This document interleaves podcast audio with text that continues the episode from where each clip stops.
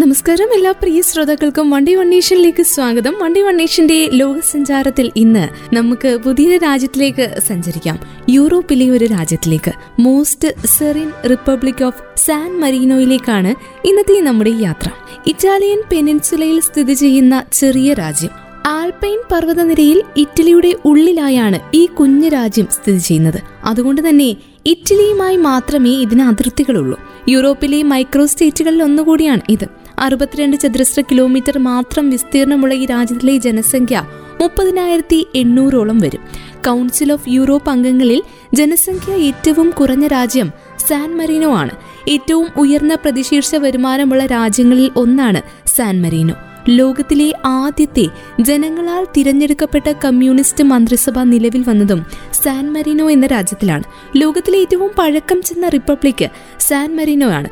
ഐതിഹ്യങ്ങൾ അനുസരിച്ച് San Merino സ്ഥാപിതമായത് മുന്നൂറ്റിയൊന്ന് എ ഡിയിലാണ്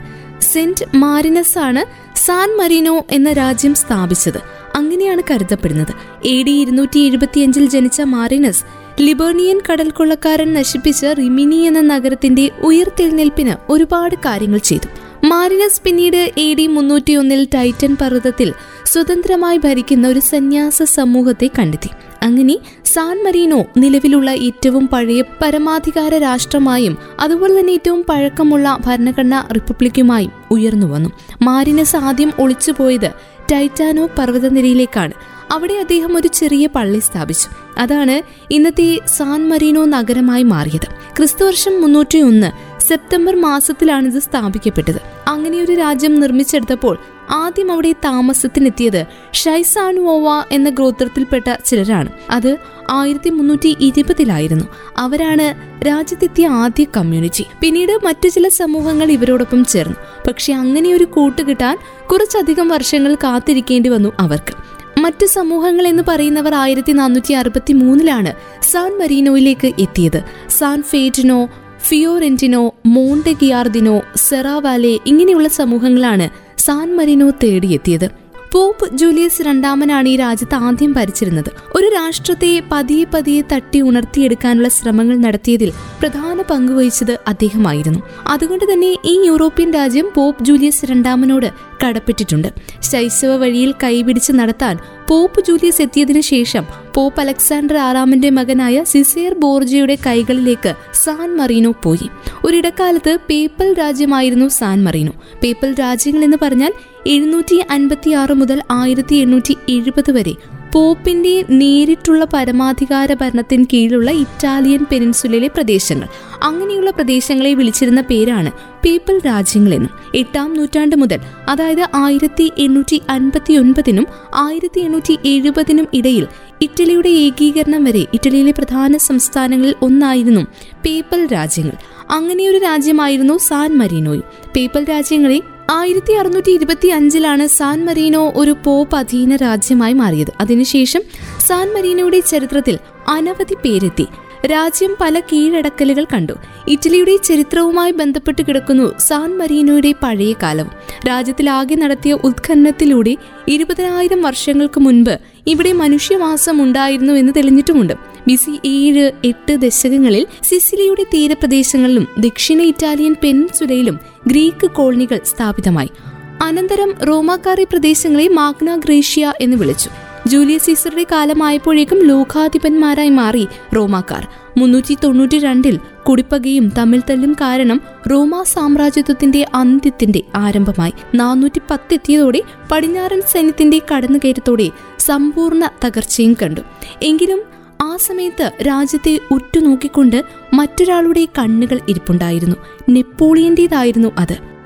ആയിരത്തി എഴുന്നൂറ്റി ഏഴിൽ നെപ്പോളിയന്റെ സൈന്യത്തിന്റെ മുന്നേറ്റമാണ് സാൻ മരീനോ കണ്ടത് സ്വാതന്ത്ര്യത്തിന്റെ ചിറകുകൾ വീശിയടിച്ച് മുന്നോട്ട് പോയിക്കൊണ്ടിരുന്ന സാൻ മരീനോയുടെ ചിറകിനേറ്റ ഒരു മുറിവ് തന്നെയായിരുന്നു നെപ്പോളിയൻ സൈന്യത്തിന്റെ കടന്നുവരവ് മൊത്തത്തിൽ രാജ്യം സ്തംഭിച്ചു എന്ത് ശ്രമം നടത്തണമെന്ന ആലോചനയിലായി രാഷ്ട്രം നെപ്പോളിയനെ അനുനയിപ്പിക്കേണ്ടത് രാജ്യത്തിന്റെ ആവശ്യമായിരുന്നു നിലനിൽപ്പിന് അത് അത്യന്താപേക്ഷിതമായിരുന്നു നെപ്പോളിയന്റെ ബഹുമാനവും സൗഹൃദവും നേടിയെടുക്കാനുള്ള ശ്രമങ്ങളായിരുന്നു പിന്നീട് രാജ്യത്ത് നടന്നത് അങ്ങനെ ഒരാൾ എത്തി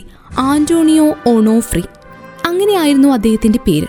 സാൻ മരീനോയുടെ ചരിത്രത്തിൽ അടയാളപ്പെടുത്തലുകൾ നടത്തിയതിൽ പ്രധാനിയായിരുന്നു ഈ പറഞ്ഞ ആന്റോണിയോ ഒണോഫ്രി നെപ്പോളിയനുമായി സൗഹൃദം സ്ഥാപിക്കുന്നതിലൂടെ അദ്ദേഹം നേടിയെടുത്തത് ഒരു രാജ്യത്തെ തന്നെയാണ് സാൻ മറീനോ എന്ന രാജ്യത്തിന്റെ സ്വാതന്ത്ര്യത്തെ തന്നെയാണ് ഒനോഫ്രിയുടെ ഇടപെടൽ മൂലം Napoleon French government for science and ആർട്ടിന്റെ ശാസ്ത്രജ്ഞനും കമ്മീഷണറുമായ ഗാസ്പാർഡ് മോങ്ങിന് അയച്ച കത്തിൽ റിപ്പബ്ലിക്കിന്റെ സ്വാതന്ത്ര്യം ഉറപ്പു നൽകുകയും സംരക്ഷിക്കുകയും ചെയ്യുമെന്ന് വാഗ്ദാനം ചെയ്തു മറ്റു സംസ്ഥാനങ്ങളുടെ പുനരധിവാസത്തിൽ നിന്ന് ഭാവിയിൽ പ്രതികാരം ചെയ്യുമെന്ന് ഭയന്ന് റീജൻസ് ഓഫർ നിരസിച്ചു ഒണോഫ്രിയുടെ നേട്ടങ്ങൾ പ്രത്യേകിച്ച് വിദേശ നയവുമായാണ് ബന്ധപ്പെട്ടിരുന്നത് അദ്ദേഹത്തിന്റെ നൈപുണ്യത്തോടെയുള്ള ഇടപെടലുകൾ മറ്റു യൂറോപ്യൻ രാജ്യങ്ങൾ സാൻ മറീനോയെ അംഗീകരിക്കുന്നതിലേക്ക് നയിച്ചു എവിടെയും സാൻ മറീനോയ്ക്ക് പേരുണ്ടായി ആയിരത്തി എഴുന്നൂറ്റി തൊണ്ണൂറ്റിയേഴിൽ ഫ്രഞ്ച് വിപ്ലവ യുദ്ധങ്ങളുടെ ഇറ്റാലിയൻ ക്യാമ്പയിൻ നടക്കുന്ന സമയത്ത് നെപ്പോളിയൻ ബോണപ്പാട്ടിന്റെ അടുത്തുള്ള പെസാരോ എന്ന ക്യാമ്പിൽ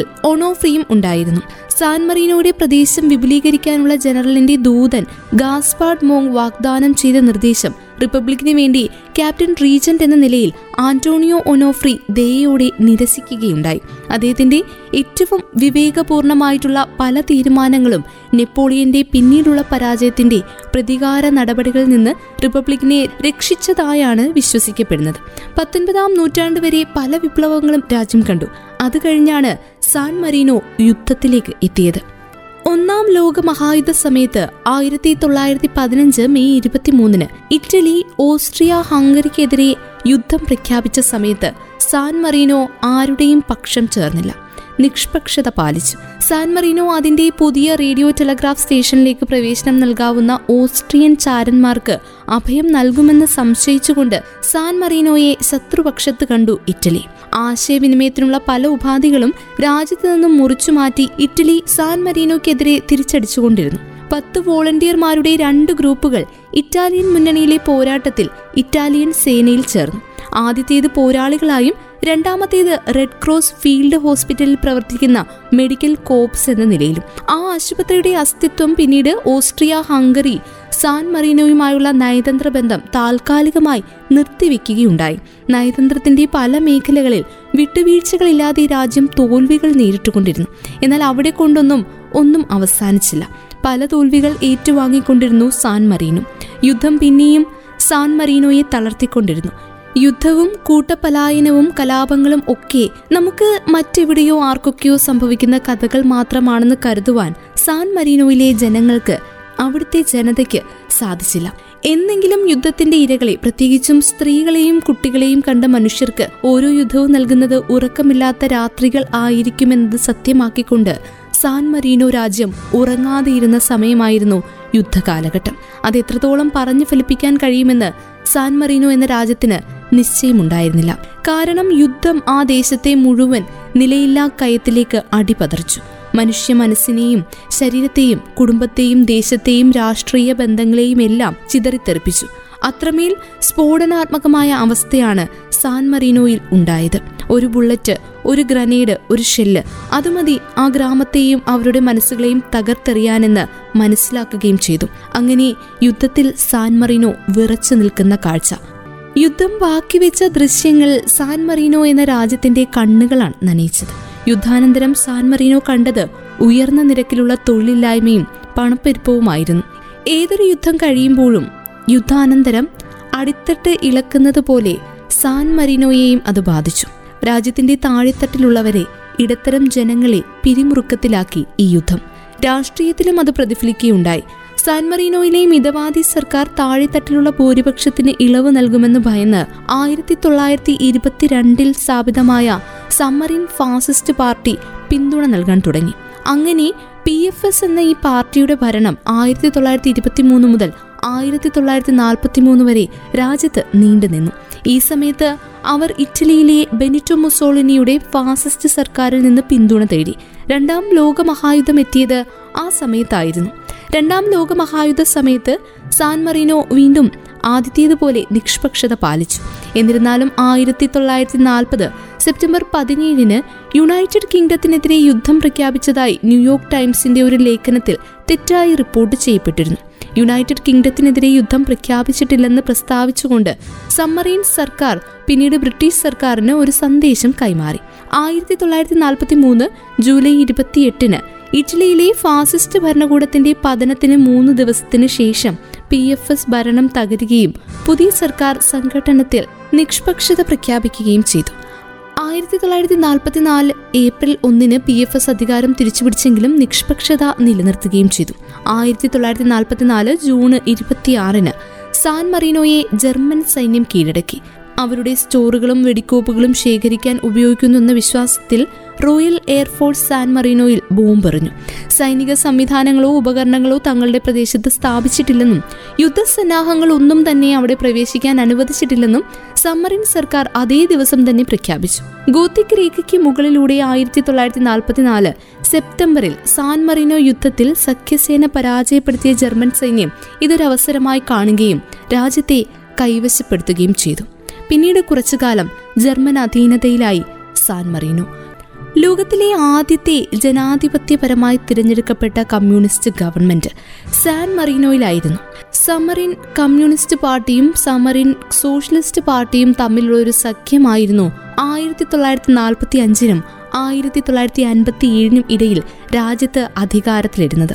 സാൻ മറീനോ ലോകത്തിലെ ഏറ്റവും ചെറിയ റിപ്പബ്ലിക്കാണ് ആയിരത്തി തൊള്ളായിരത്തി അറുപത്തിയെട്ടിൽ നൗറു സ്വാതന്ത്ര്യം നേടിയപ്പോൾ അത് ആ അവകാശവാദത്തെ വെല്ലുവിളിച്ചിരുന്നു നൗറുവിന് ഇരുപത്തിയൊന്ന് ചതുരശ്ര കിലോമീറ്റർ ആയിരുന്നു ഉണ്ടായിരുന്നത് അതായത് എട്ട് പോയിന്റ് ഒന്ന് ചതുരശ്ര മൈൽ മാത്രമേ ഉള്ളൂ എന്നാൽ ചുറ്റുമുള്ള ജലത്തിന്റെ മേൽ അതിന്റെ അധികാര പരിധി നാല് ലക്ഷത്തി ഒന്നായിരം ചതുരശ്ര ആണ് ഉൾക്കൊള്ളുന്നത് ഇത് സാൻ മറീനയുടെ പ്രദേശത്തേക്കാൾ ആയിരക്കണക്കിന് മടങ്ങ് വലുതാണ് അതുകൊണ്ട് തന്നെ സാൻ മറീനോ ഇന്നും ലോകത്തിലെ ഏറ്റവും ചെറിയ റിപ്പബ്ലിക്കായി തുടരുന്നു ആയിരത്തി തൊള്ളായിരത്തി എൺപത്തി എട്ടിൽ കൗൺസിൽ ഓഫ് യൂറോപ്പിലും ആയിരത്തി തൊള്ളായിരത്തി തൊണ്ണൂറ്റി രണ്ടിൽ ഐക്യരാഷ്ട്രസഭയിലും അംഗമായി സാൻ മറീനോ യൂറോ തന്നെയാണ് സാൻ മറീനോയുടെ കറൻസിയെങ്കിലും ഔദ്യോഗികമായി യൂറോപ്യൻ യൂണിയനിൽ അംഗമല്ല ഈ രാജ്യം ഒരുപാട് വർഷത്തെ യുദ്ധങ്ങൾക്കും യുദ്ധാനന്തര കെട്ടിപ്പടുക്കലിന്റെ ദുരിത നാളുകൾക്കും ശേഷമുള്ള സാൻ മറീനോ രണ്ടായിരത്തി ഇരുപതിലേക്ക് എത്തിയപ്പോൾ രണ്ടായിരത്തി ഇരുപത് ജൂൺ വരെ കോവിഡ് നയൻറ്റീൻ ലോകമാകെ പടർന്നു പിടിച്ച സാഹചര്യത്തിൽ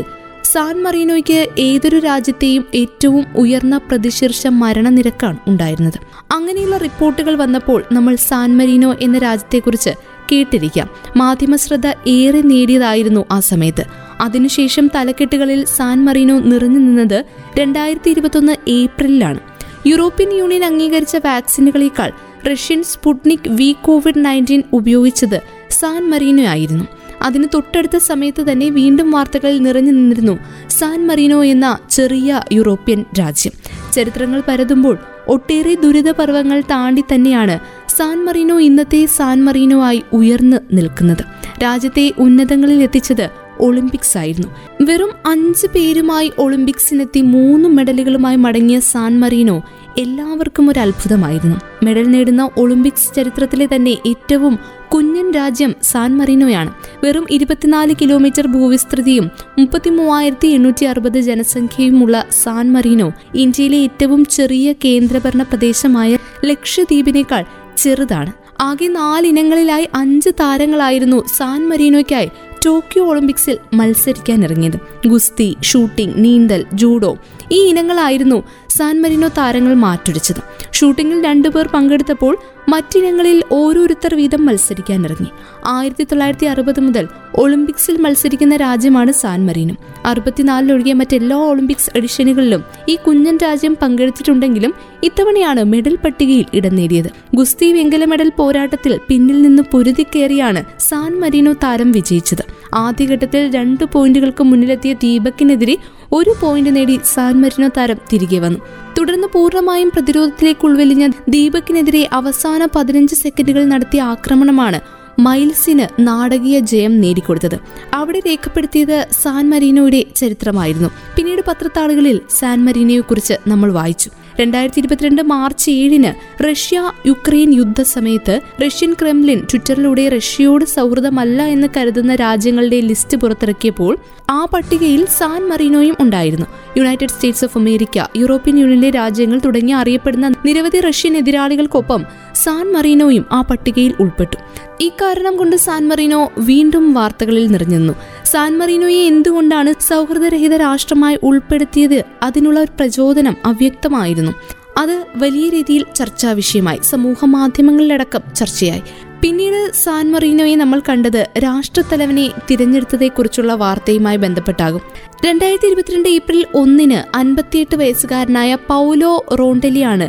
വീണ്ടും സാൻ മറീനോയെ മാധ്യമങ്ങൾ കൊണ്ടുവന്നത് രാഷ്ട്രത്തലവനായി അദ്ദേഹം തിരഞ്ഞെടുക്കപ്പെട്ടു രണ്ട് ക്യാപ്റ്റൻ റീജന്റുകളിൽ ഒരാളായി അദ്ദേഹം തിരഞ്ഞെടുക്കപ്പെട്ടു മുൻപ് അമേരിക്കയിലെ അംബാസഡറായിരുന്ന അദ്ദേഹം ലോകത്തിലെ ആദ്യത്തെ സ്വവർഗാനുരാഗി രാഷ്ട്രത്തലവനാണ് അങ്ങനെ സാൻ വീണ്ടും മറ്റൊരു ചരിത്രം കുറിച്ചു സാൻ മറീനയെക്കുറിച്ച് കൂടുതൽ പറയുമ്പോൾ യൂറോപ്പിൽ ഏറ്റവും കുറച്ചു മാത്രം സഞ്ചാരികൾ എത്തിച്ചേരുന്ന രാജ്യമാണ് സാൻ മറീനോ ലോകത്തിലെ ഏറ്റവും ചെറിയ അഞ്ചാമത്തെ രാജ്യമായ ഇവിടം പൂർണ്ണമായും ഇറ്റലിയാൽ ചുറ്റപ്പെട്ടാണ് കിടക്കുന്നത് ഇറ്റലിയുമായി മാത്രമാണ് ഈ രാജ്യം അതിർത്തി പങ്കിടുന്നത് ആൾപൈൻ പർവ്വതനിരയുടെ ഭാഗമാണ് ഈ രാജ്യം വത്തിക്കാനിൽ നിന്നും റോമിൽ നിന്നും എളുപ്പത്തിൽ എത്തിച്ചേരാവുന്ന ഇവിടെ രാജ്യത്തിന് സ്വന്തമായി വിമാനത്താവളമില്ല വത്തിക്കാനിൽ നിന്നും റോമിൽ നിന്നും ഏറെ അകലെ അല്ലാതെ സ്ഥിതി ചെയ്യുന്ന രാജ്യങ്ങളിലൊന്ന് സാൻ മറീനോയാണ്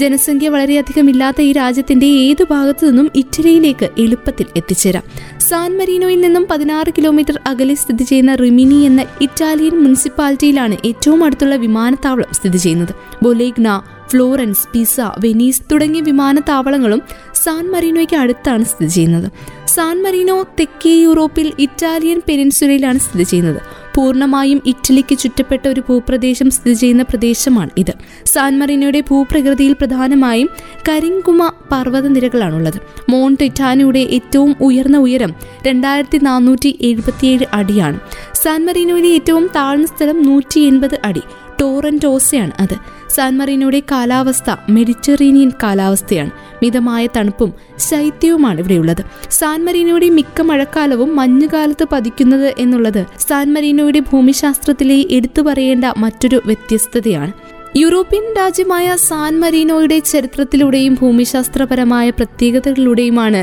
ഇന്ന് വണ്ടി വണ്ണേഷനിലൂടെ നമ്മൾ യാത്ര ചെയ്ത് കഴിഞ്ഞത് ഈ സഞ്ചാരം ഇനിയും നീളും അടുത്ത അധ്യായത്തിൽ ഇത്രയും സമയം വണ്ടി വണ്ണേഷനിൽ കൂടെ ഉണ്ടായിരുന്നത് ഞാൻ കല്യാണി തുടർന്നും കേട്ടുകൊണ്ടേയിരിക്കും radio Mangalam ninety one point two നാടിനൊപ്പം നേരിനൊപ്പം